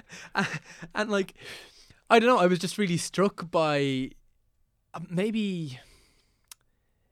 Maybe, maybe, and again, maybe this is going back to the trauma thing. Maybe uh, uh, when I think of Irish writers or I think of Irish theatre, and I mean that's the thing that we have in common. So maybe that's why I'm focusing on it. But Yeah. but I, I, I, I don't know. Maybe, and it's so weird because when I think about the things that that I've written about, I guess they are trauma, maybe low level trauma, but there's like trauma does underlies so much. Like, how fundamental do you think that is to the Irish experience and your experience of Irishness? Oh, like I mean, deeply fundamental. Mm. Um, that's kind of a tautology, but I mean, I was chatting to Jill Greer, who's working at where, where where isn't she working in London? You know, like who's doing vaults, Yeah. and she reads the National, and now she's working with Clean Break as a creative associate. Uh, so Jill's brill, and uh, because she reads so many plays, I think recently she was a little burnt out on Irish sesh plays, um, and she was asking me as someone who wrote, you know, kind of uh, a play in that genre. She was like, "What? What is the fucking obsession with you know like the play across the night out?" And in particular, what is the fucking obsession, you know, for young Irish men with plays about getting off your face? Um, and there's layers, and I think one of them is drama in the sense of I think as a generation when you're so systematically disenfranchised that all you really know how to do is sesh is that there's a lurking subtext there which is you don't know how to do anything else and that when health comes along it doesn't feel healthy Mm. you know so it is easier just to keep sessioning than to learn how to be something else Mm. um you see that setting in as well you know and it is quite bleak uh, i went to a very drugsy school um and wasn't particularly cool i had uh, uh, friends who were much cooler than I was, like you were saying yourself. Mhm. Um, and it is that awful thing of uh, um, the person who's really fucking cool at 19 because they know they've got all the hookups is uh, um, n- not the coolest person at 27 if they're still doing exactly what they were doing when they were 19. Do you know? Yeah. There is an arrested development built into that. Mhm. Whatever else your mileage is on this, that, or the other. But um, and then the other layer I think was the fact that like I think there's a real emotional constipation to the sesh play, which is the sense that the only reason you can ever own to having a feeling is if it comes from outside. You know, which is feelings are something the world does to you in the form of substances. Mm. Yeah. So Mhm. it's a way of talking about your feelings, but without ever having to own them. That makes sense. Yeah, yeah, I think so. So, so the no, no, it's, it's I'm really interested in this. Yeah. so it's the idea that, and, and what role does the the sesh have in? So sorry, talk a little bit more. Well, I mean, I think like it's our generation's version of uh, owl men who can only uh, express emotion through sentimental songs Right. after a feed of pints. Yeah. You know, which is um, is the only way, I suppose, to write a play about your interiority without being mortified, because that's dangerously unmasculine. Is if you're only if you're writing about like what it's like to be you, um, when the world is doing something to you in the form of a couple of lines, or Mm. do you know? Yeah. Yeah, it's very interesting. I had, I again, I, I, I just really like you're a really deep, deep thinker about these things, and it's really it's poking me in a really nice way. Like, um, yeah, because it, it is so fundamental to it, and I, I mean, do do you think about that? Because it's something that it's funny that you say that because I, and again, this isn't a judgment on anyone else's writing, but when Yeah. I write, I like alcohol and drugs are something that feel like to me inherently untheatrical to the way my brain works because Okay. yeah. which is interesting. But I think that that more maybe goes to which is funny because like um I'm not a drug person, but I I love a pint as much as the next person. Mhm. You know what I mean? Um, but there's always there's always some like I'm much more interested. Like the bigger moment for me, if I'm thinking of you know wanting to like maximize the stakes of this play, you know. It, it's got it for me. I'm always like, well, it, it's it's a sober thing. It, it actually wouldn't even come into my zeitgeist that it's a, a drunk thing because it, it as you said that's like an outside influence that is in turn influencing the insides if, if that makes sense so just really interesting it's really interesting to hear you Yeah, I mean, I mean, it depends how, how, how far you want to spin off on this. Um, but there's maybe a really interesting distinction there between uh, action and ritual. mm-hmm. Because action is where something happens and you can't go back, whereas ritual is something you can repeat and it'll mean something new every time. mm. Um, and those are both valid ways of making art. And, Mm. and uh, I think it's really interesting because I would agree with you on your suspicion about alcohol because I think alcohol's a ritual. You know, it's a thing we do. We go to a place and fundamentally nothing much changes, but it's an occasion to feel something in the sense that you go, you sit with a bunch of people, you have a chat about something. Um, uh, there is a journey even if you don't go go anywhere. So that's ritualistic. Versus, I think maybe the more well-made play, you know, kind of UK model is that something has to happen and it has to be uh, irreversible.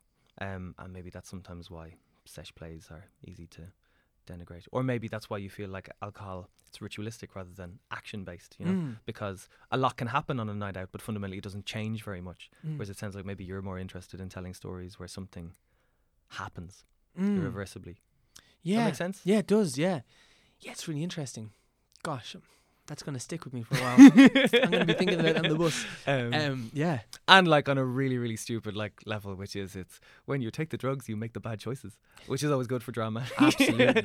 but in a way because it's cheap it's unearned. So uh, it's much more interesting to have someone make a bad choice from something a little deeper sure. than impaired judgment. Yeah i Yeah. think that rings quite true to me. But again but so many of my favorite plays are the sesh play. Yeah. That's the thing. There, there's no judgment on it in any level, but it's just it's always interesting for me. Like the, the the work that I make doesn't even necessarily look like the work I admire, yeah which is funny. yeah no i mean because again uh, really no judgment intended there like because i mean the obvious example is dublin old school Yeah. which like i love so much like it gave me one of my very few crises of you know artistic confidence where i just went to see it for the first time i think in 2014 and went oh well fuck art's over you know it's like just give up They it's won. done now Yeah. yeah they've won because i was post boys and girls at that point and i was trying to write another rhymey show and then long run it was really good for me because i had to just go cool i can't do that because i'll just write my version of dublin old school and it won't work i have to do something different Mm. and then I did. And I think sometimes it's good to get those. But um, but like with anything, it's just it's really interesting to look at the reasons people feel drawn to revisit a genre and to do it well or to do it badly. Mm-hmm. Yeah. yeah, absolutely. We give it a spin. Ah, yeah, Let's do it. Having fixed Yeah, yeah, yeah. masculinity and I- drama, and I think we completed it. Uh, number three. Do you have it? I don't. No worries. Number three.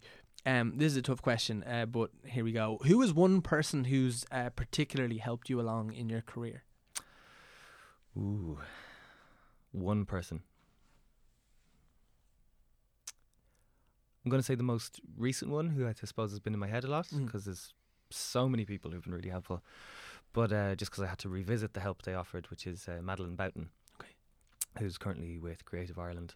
Um, and I think when we had just done Boys and Girls, uh, was with Culture Ireland. Um, but she's brilliant, like super intelligent woman, really kind, uh, like so interesting to talk to about the art and the things that we all do. Um, and just because there's a, I suppose there's a thought, it, it was the right help at the right time Mm. in the sense that I had done a fringe show and it had gone better than I had any right to expect. And I didn't know what to do next. And it seemed like everybody wanted the second show, um, but nobody wanted to make it with me. Uh, and nobody wanted to tell me how to write an application. Um, and again, I, I, I, imagine there's probably some people listening to that who'll be like, oh, he could have asked me, or like, I made the offer. I'm conscious that there's like bloke stuff tied up in the fact that I'm not very good at asking for help uh, unless I know I'm supposed to or allowed to. Um, but Madeline was really proactive about just saying, if you want to sit down and talk about where you can tour this show and what you need to do in order to make that happen, let's meet. Um, and we did, and I think it was off the back of that the boys and girls ended up going to New York and then uh, possibly Moscow. Although then there was a huge amount of help there from uh, Matt Smith, who is another person. See, this is the problem. You can't credit one, with one person without having to, Totally. because you know everything. uh, Like it's a collaborative art form. It always Yeah. emerges from a takes a village to make a play. Um, Um, that was in my head too. Yeah, but I suppose just I think on that because I uh, I think like I was saying earlier about you know um wait waiting for your administrative skills to catch up with your sensibility. I think uh, not dissimilarly, there's a dangerous thing can happen where um you do one good thing and then ev- and then your reward for doing one good thing is you're not allowed to do that again. You know, because you're immediately catapulted. to You have to make something bigger, and you don't know how to do that. Like difficult second album, but uh, you're always making your difficult second album because the price of success is having to do something new, Mm. um, and that's scary. You know, if you're not embedded in a community of like mentors and more experienced people who can talk you through that and Mm. uh, help you along that uh, that arc. Um, and I try to do that for you know kind of younger theatre makers I work with or know or who I feel are struggling a little bit, and I just know now that I'm starting to do it, um, that like you're so happy to, and the only time you're not happy to is when you feel like someone just takes it for granted because obviously you exist for their benefit. You know, it's like, well, of course you'd offer me that help, and you're like, no, no. The thing I'll never say, but I'm thinking is that you're not special. I'm just nice. um, and I suppose just I had that happen a little bit recently, where like I was helping someone with college monologues, and then they just disappeared and never told me they'd gotten in somewhere, which is hurtful because you know you're invested in them, you give a shit about them, and you know it's as close to parenting as I'm likely to to get right, with right. the economy. And um, and then I suppose I was just thinking, I was like, oh God, I really hope I thanked Madeline properly. So I said it to her recently, and she was like, ah, look, but you know, in that way where you want to you want to have been as grateful as you felt. Uh, even if you are not very good always at saying what you mean, because Yeah. it can feel embarrassing. Uh huh. That makes sense? It does, yeah. Yeah. yeah. it's something. Yeah, I, I really, I really try and like that. It's funny. I said a sentence recently where I was like, I- to a friend, I was like, I'm, I'm just, I'm tired of being vulnerable. I said that oh yeah, because I, I like it's something that I strive for. And I, I, I'm, it's not really for me to say whether I'm successful at it or not, but like to try and say things in the most simple, vulnerable way possible. Because for me, that's the most authentic way I can communicate. You know, within reason. Like there's there's a time and a place for these things, but but it, it, it's it's hard when when you feel like you're extending that hand and, and it's just not being met. yeah. And actually, there, there's a really interesting thing there about. I mean, it sounds like you're having your own version of maybe, uh, you know, coming out stress, in the sense of actually you don't every you don't owe everybody you meet the full truth about yourself. If today that feels a little bit too, or sorry, not even coming out specifically, but more broadly disclosure. Actually, you don't have to tell everybody everything about yourself because that's an uneven ask. Mm. It's harder for you, you know. Yeah, and it, Um, and it, and, and it sets up like an unfair expectation that that's what I feel I deserve from them because otherwise we're not being we're not we're not this isn't fair. You're Mhm. you're not meeting me where I'm meeting you, but like that's that's enforcing my my own moral compass onto them, which I have absolutely no right to do. Yeah, yeah, I mean, I think sometimes, uh, yeah, like the simplest level is, you know, people who get really hung up on the whole "How are you?" question. And they go, "You're not really asking." And you go, "Yeah, but like you also don't want me to really ask because how impossible would it be to get everything done if like every time you got asked how are you, you really told people." Right, right, right, right. Everybody's on a journey. There's a lot going on, you know. Yeah. Um, uh, lies are really handy. Polite lies are really handy. Yeah. Totally. Yeah. Uh, you said there, kind of tongue in cheek, about parenting, and it's as likely as I'll ever be to parent in the current economic climate. Yeah. Is is parenting something that you think about, and having kids something that you think about in just in life, and is the economic climate like a thought that comes at the exact same time? Oh god, yeah. Well, I mean, like it doesn't help that like uh, my parents settled down um, with like unreasonable success really early. So I think Veronica and Kieran were married when Veronica was 21, Kieran was 25, 26. Um, and my ma had me when she was 26. So the having a kid by the age your parents were when they had you, the ship, you know, sailed, you know, Yeah. kind of about 18 months ago. Um, and like I love, chi- I love children, you know, which is uh, I think I'd really like to be a dad, but um, uh, several things are going to have to change pretty fucking majorly if that's ever to happen. Yeah, which is so.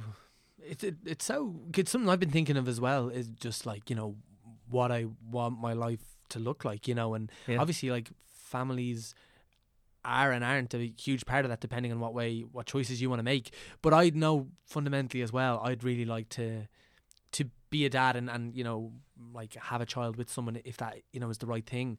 Um but it is it's it, it's huge. And maybe maybe i'm a step behind you in in my thought process because i'm at the kind of point of thinking where it's like well i would like to be a dad and I would like to wheel a buggy, but I'm not thinking about like how do I afford the buggy? Mm. and like where where, where does the, the, the child and the buggy go when, when, when I have to work or my partner has to work and, and these things like the childcare, all, all this stuff, you know. Yeah, Yeah, I mean, I don't know. I mean, I don't know necessarily that just because I get anxious about money as soon as I start thinking about kids means I'm necessarily more mature. Because I think maybe the more mature thing would be to embrace that and find a way of making it work, or you know, take some money job vaguely related to what I do. Whereas, uh, but I don't know. Yeah, Mm, mm. It, to me, they're very much just tied up in my head because I think.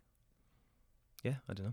but the, the removing the financial side from it for a moment, like the idea of like having kids and that love of children that you, you spoke about, like that is something that would interest you. Absolutely, but I mean, again, uh, I mean, I've, I've just read some very interesting things recently. I suppose about how, um, uh, weirdly, men these days are the ones who are more likely to express, you know, kind of a, a longing for domesticity or a nostalgia for for like an imagined domesticity that the, that we feel we're missing out on. Possibly because uh, it's still a very uneven ask. So I mean, um, like Carla, my partner works in arts admin uh, and producing and marketing. I, I never know how to describe what she does because she does so many things and she's fucking brilliant at all of them. Um, and you know, it's just a thing of it's like, um, you know, if we were to have a child, it's a very uneven ask. You know, in the sense of, I mean, my work is very compatible with staying home and this, that, and the other. None of her work is very compatible with like fucking pregnancy or what have you, and that's assuming everything goes well, which it doesn't always. Yeah, yeah, It's a whole fucking minefield. yeah. Um, so yeah, so I mean, I think uh, I think it's a it's a it's a less complex longing for us, Mm. unless you feel, unless you resent that inclusion in that cozy conspiratorial No, thing of us I- blokes. no, not at all. I'm actually really interested. It's not something I thought about, but it, I mean that does make sense. Even like I mean, on the very basic fundamental thing of like we don't carry you know life in us, and it doesn't affect our like our body. You know, in in Ah, like yeah. the fact like we you know morning sickness and like we have to literally go through like a talk about trauma. Like it was funny. Lauren Larkin was just on the, the Oh, the chat earlier, and we were is a parent? we yeah we we spoke a lot about it, uh, which like was was weird. I was I, like I caught myself. I was like, God, we're talking a lot about that, but I was like, I am interested, in and she was interested in talking about it. it it's a really interesting thing, but but it, it it's to, it, it's not even. And I mean, you you'd like to think that you know in your relationship, like certainly me as a man who would like to have a child with a woman, um you know, you would do your best to to even that out as much yeah. as you could, even above and beyond social expectations. But I think it's such a deeply entrenched imbalance. Oh, but like the expectations just are, are, are so like comically mismatched that I think even if you were to going back to the trauma thing of it's you know which is you can only drift so far from your norm before you start to feel a little extreme, and I think in that sense, which is um, you know like the bar for dads is very low. Like I have a friend who's very cynical, uh, having had a child, and their whole thing is like the bar for mothers is do everything perfectly. The bar for fathers is don't fuck your children, which is like not entirely fair. Like the bar is a little bit higher than that, but like, but I mean, she's getting at something when she says that, you know, which is it's a thing of it's um, uh, you know, kind of, I, I see just like you know like parenting as an extreme form of you know like emotional labor for men generally in the sense that you do a very little and you get praised to the fucking skies, do you know, Mhm. for being barely adequate. And I just think, uh, yeah, however, however, however above and beyond the call of duty you feel you're going, it's probably not far enough. yeah, one hundred percent. I bet you're right. right, let's give it another. Spin. Yeah, here we go. Okay, number twenty-eight. Do you have it? I don't. One off. Ooh, number twenty-eight. The question is: Do you believe in love at first sight?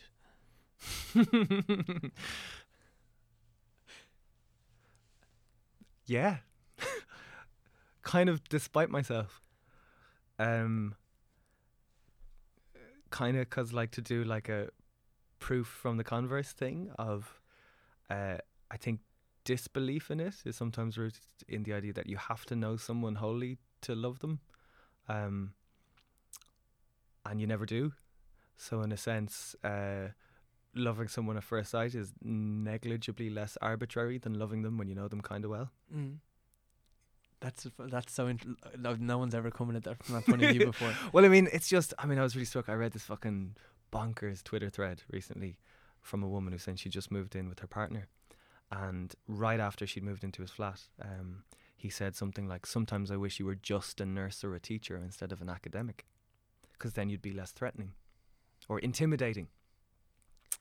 And she was uh, ashamed because she felt uh, tricked into being in a relationship with him for I think like six years. Um, and I just thought that was a really interesting complex thing in terms of it's like someone says one thing and you realize, oh, I was never in a relationship with the person I thought I was in a relationship with. yeah, yeah, uh, totally. Well, uh, yeah, and I think like that's like that's so true. For I think that's one of the really.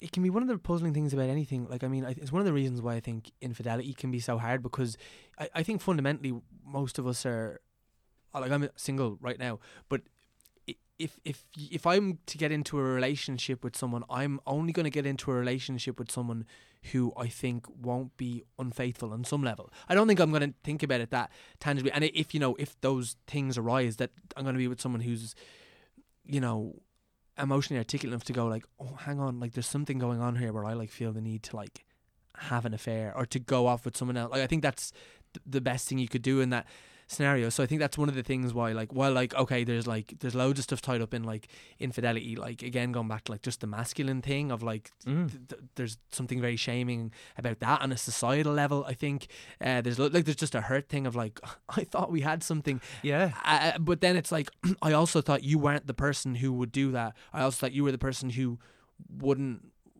who liked me enough not to do that. I also thought you were the person who would never want to hurt me in the way that you've hurt me. And, and I mean, there's so many different versions of that. That was just the the first one that came to mind. But yeah, that mm-hmm. way that like literally our whole lives can be recontext. I mean, like that version is fascinating because it was it was probably like about three or four, a combination of three or four words. You know what I mean? Yeah. That while they're like they're they're highly problematic and like. I mean, there's so many things you could talk about what's wrong with them, but uh, in the greater context of, of, of life, you know, it's mad that something like that, like just someone's kind of I mean, like sexism, misogyny, whatever it is, like it comes out in like four words, and you're like, wait, I didn't really know you because I didn't know you were capable of that thought. Yeah, I mean, yeah. I think it, it was really interesting because that person went on to reflect, as far as I remember, that they're saying there was such a temptation to swallow it and pretend it hadn't been said. But instead, she still had her old lease. So she just went back and she went, no, fuck it, we're done. We've just moved in. Let's unmove in. Wow. I'm I'm refusing to be with this person I've never met before. wow. Uh, I really want I, I really want to hear his like when when his mate like you know when he you know the week before he's like to his mates yeah you know like me and Marion we're moving in together. And then the next week yeah me and Marion are done. Like I thought you were moving in together. Yeah we did but but then you know yeah. I, I said this thing and you know obviously it's a terrible thing but it's just it I don't know. Yeah. That's an amazing example. No and actually that thing about infidelity, I suppose, is like a thing that, you know, as a, baseline level of thing and an anxiety. And um, I was chatting to this playwright in the UK a little while ago, and we did workshops together, Somalia Seaton, um, and she, you know, she coined a name for a genre, or like was kind of complaining about a genre of play that you never think of as a genre, but totally is a genre. She's like, I just feel like I'm I'm totally done with seeing plays which were about white people cheating on each other. And I went, oh yeah, fair. You know, like rich white people cheating on each other. I think specifically was the thing. Um, and a good little chat about you know like why, why is that a play we keep coming back to. And I think they're saying it's like, okay, so infidelity is immediately high stakes because we can relate to it. But beyond that, I think because it's a really good uh, concrete version or concrete, like, uh, I suppose, actionable version of that experience that cuts through all of life, which is uh, the moment where it's brought home to you how partial your knowledge of someone you love very deeply is. Um, mm. and uh, and it's absolutely cool that we should keep thinking that thought because there's always more to be said about it, but that maybe we should look a little further than why are you having sex with somebody else? Because actually, it's not about that. Of course, you know. It's a, it, it's a really interesting thing. We you you kind of you kind of illuminated it within me earlier on in the chat where I was talking.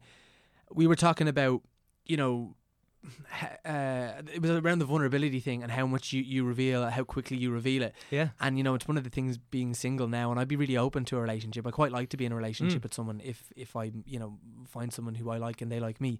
And we were one of the things I was talking to about a, a friend is like. is, is how to like on, on like if you're dating or like on a on a first date or Yeah.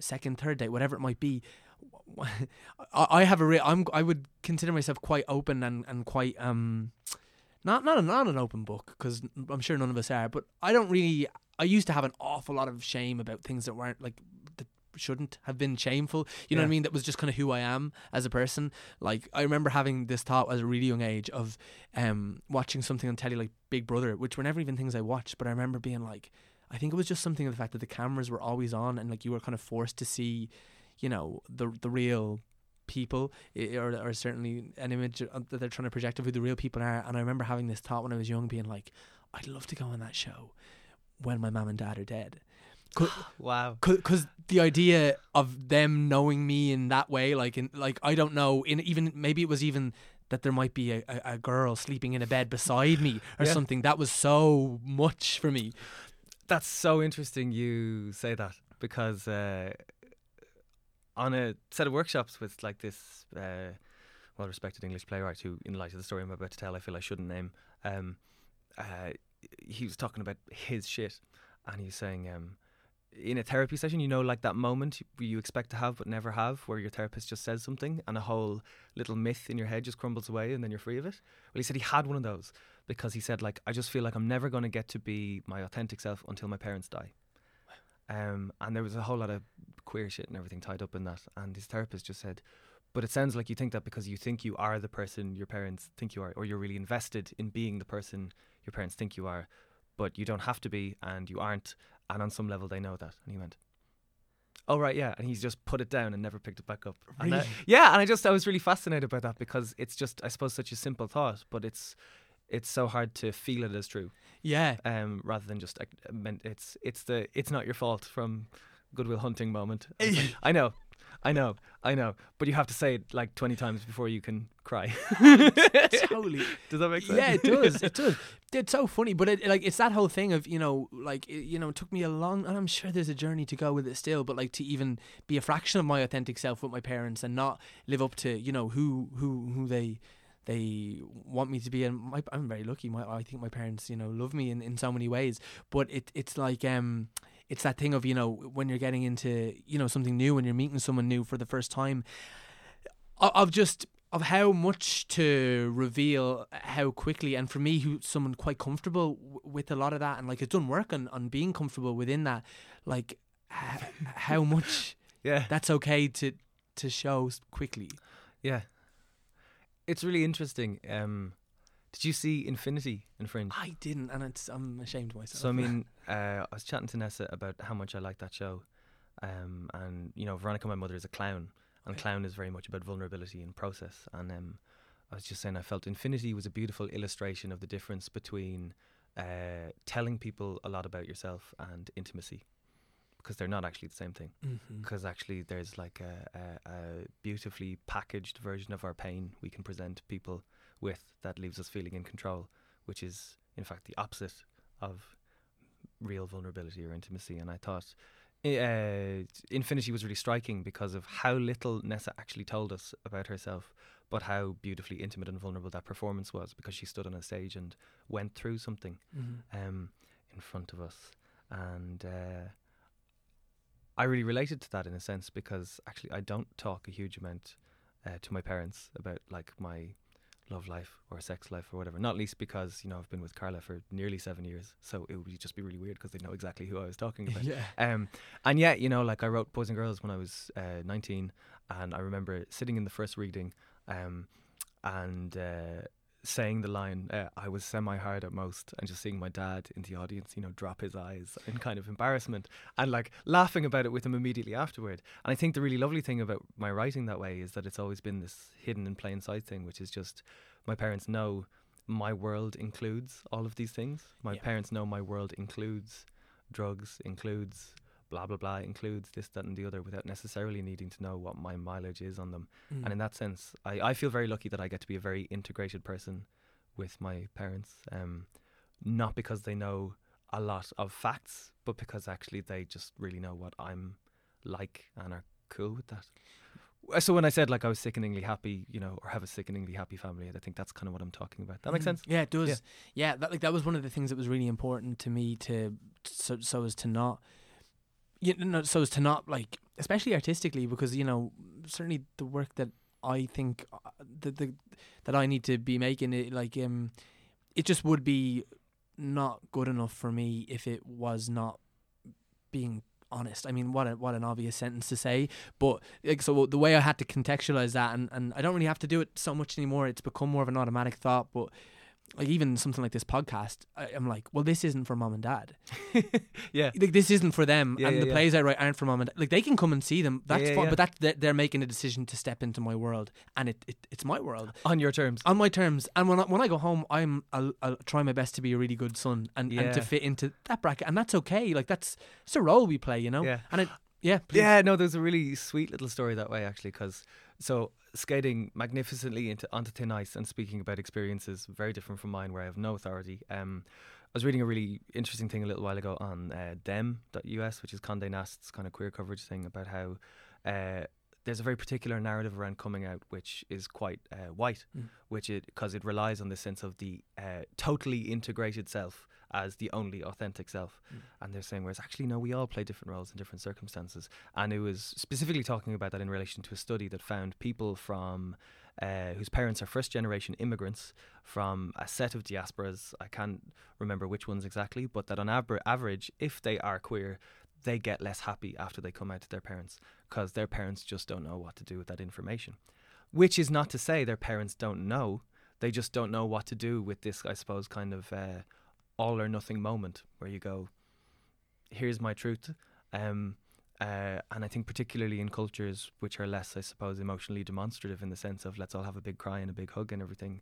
Um, I suppose the expectations are so earth-shatteringly high that your parents can only let you down or hurt you, or um, um, and r- related to that in a way, I was th- I was thinking sometimes there's a, a useful level of social subterfuge to to to being different people and that doesn't that isn't actually inauthentic. And I was struck by that recently because I was working with teenagers, and one of them was talking about how he does drag, and how he hates he hates that his loving, supporting parents come to see him do drag because they just make him self conscious. Uh, and he says you know, he just starts to feel weird and gross because he's seeing, you know, himself surrounded by go-go dancers, you know, like through his parents' eyes, Yeah. and actually he can't relax into like the bit of filth, you know. Yeah. Um, and I was really struck by that. It was like, oh no, that's too much love. That's too much integration. That's not enough room to be different people at different times. Do you know? Because actually, that uh, forecloses on discovering. You know, because you're too busy playing the person you've always been. That makes sense. It does, yeah. It was funny. Um, John Dennehy sat there a couple of well, maybe a month ago, and it's a it's a really special yeah, I was chatting to them about that a little. I think, Okay, after yeah. The fact, yeah. yeah, And it was a really beautiful episode. Yeah. Oh yeah, it was. It, it, was- but uh, that was something that really struck me that John said was was just about that. Like we, we talked about those different those different hats, and it was something that like I'm going to quote myself here, but it was something in the moment that like just occurred, to, and it was it was you know it was contextualized through what John was saying, but for me it was that thing of like you know i you know I think we were saying. If, if, if, if John is, is the sea, it's okay that we're not the same all the time because sometimes it's beautiful day and like it's it's nice calm weather and other Mhm. times it's like a storm and it's like choppy but it, it's still the sea Yeah. you know what I mean and like that's kind of how that's kind of how it is and as as well and as well then it's so funny though to you know flip that on its head and then you know the expectations that that that, that I have for people in my life Yeah. like namely my parents maybe would be good because it's kind of what we're talking about of of like what you expect from them and also to be like you know yeah i I guess it all comes down to expe- expectation but like something I've really had to like accept is you know that they they probably will never maybe certainly my, my dad say like we love each other in a very specific way and in a way Yeah. where like that is not very easy for that to be verbalized and in a, it, maybe I never get to experience the love in the language that I experience love, and I mean that like physically and verbally and and emotionally, but just to kind of. It, it's hard because you it's very hard to remove your own expectations and maybe your own like emotional needs from things but it's also kind of important for for certain relationships to do that because Yeah. Yeah, and uh, not in any feels bad sense, because to leave that background, that's kind of tragic in the sense that tragedy is good against good, Mm. which is that you've got two people who love each other very much, um, but whose terms and expressions of love just don't uh, tessellate or something. Yeah, Yeah. that's kind of tough. It is, yeah. It's but it's, it, you know, it's so it's also so good when you can see little moments of like w- when like they're trying to get there and like and it and and it's an absolute failure and it's very awkward but like it's like a real the intention is so noble behind it you know what i mean like th- that Oh, that yeah. can kind of be enough Yeah, it's really funny you say that because because I think my dad is quite an for his generation quite an unmasculine man in Mm. some ways. Um, but then in other ways, you know, I was chatting to Carla about this recently. That like uh, last year when I was living away, um, we were very good about staying in contact, uh, and then we just never fell back into it this year. And that you know. My mother's really interesting because I tend to buy them tickets because there's not stuff they want anymore, and that if we're going to a show together, it's, you know, so that we have time to hang out uh, she'll always build in, you know, time for a drink or a sit down and a chat beforehand. Whereas my dad just tends to be like, um, uh, uh, okay, I'll see you there, you know, like 10 minutes before the show starts. And then we'll sit and we'll enjoy the show and then we will leave. Um, and I just think it's interesting that somewhere in his training, you know, he forgets to build in time for the sociality that he misses because, like, he would say sometimes that he misses hanging out with me. Um, and I had literally just said that to Carla and I got a text from my dad saying, uh, do you want to meet for coffee? And when we sat down for coffee, the first thing he said was, "Oh yeah, I realized I was forgetting to actually be proactive about seeking you out. That you know, if you don't live here, I have to, I have to do that." And I was Mm. just really struck by, uh, yeah, his perspective on that journey, and Mm. actually the two of us maybe converging on a, on a, a way of being together. yeah, that's lovely that's a lovely moment Yeah, yeah, yeah. Um man that's us thank you so Oh, there much you go. Yeah. Thanks so much for coming in and doing it. Um, I know you're super busy. Um, obviously, Citysong is the big, the big thing. So maybe tell us a little bit about that and where we can see it. Cool. So, uh, Citysong is a play of mine that won the Verity Bargate Award 2017. So, as a result of that, it's being co-produced by Soho and uh, the Abbey. It's going to be at the Abbey on the 25th of May to June 8th. Uh, so there's two previews, I think, meaning it's opening on the 27th. It's very fancy and exciting. I don't know quite what the dates are exactly for London, but it's mid-June un- until July. Um, it's very self-consciously a rip-off of Dylan Thomas's Under Milk Wood uh, for uh, uh, Dublin. It's set across one day in 2015, which is why certain things that are now conspicuously present are conspicuously absent. Um, but it's about time and family and uh, I suppose the same universal human experiences being channeled through the very, very specific weirdnesses of different times in Irish culture. Mm, brilliant, man. Dylan Coburn Gray, thanks for coming in and talking. There you go.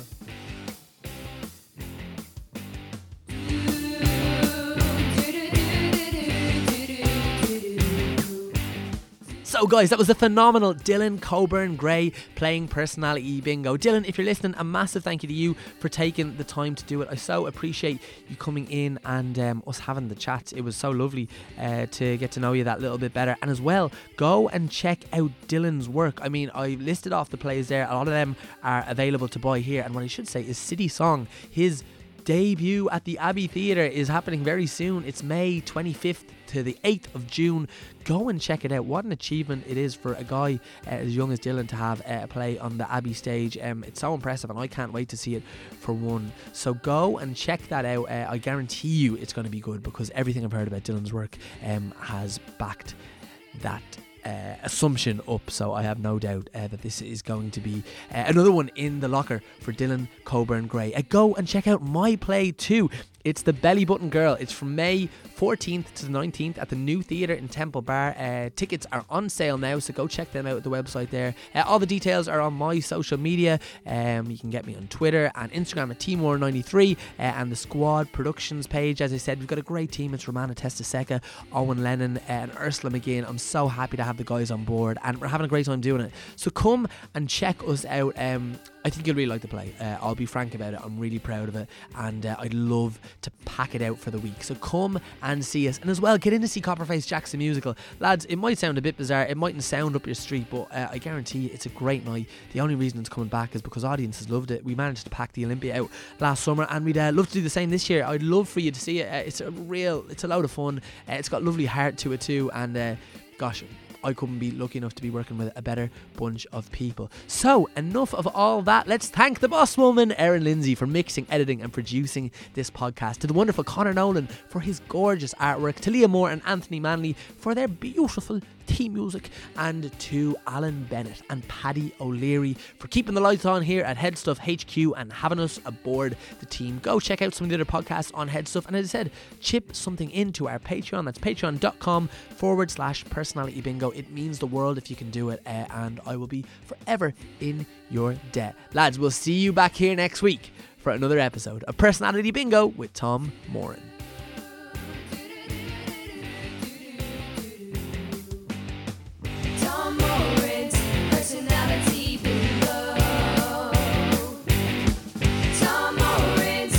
listen now.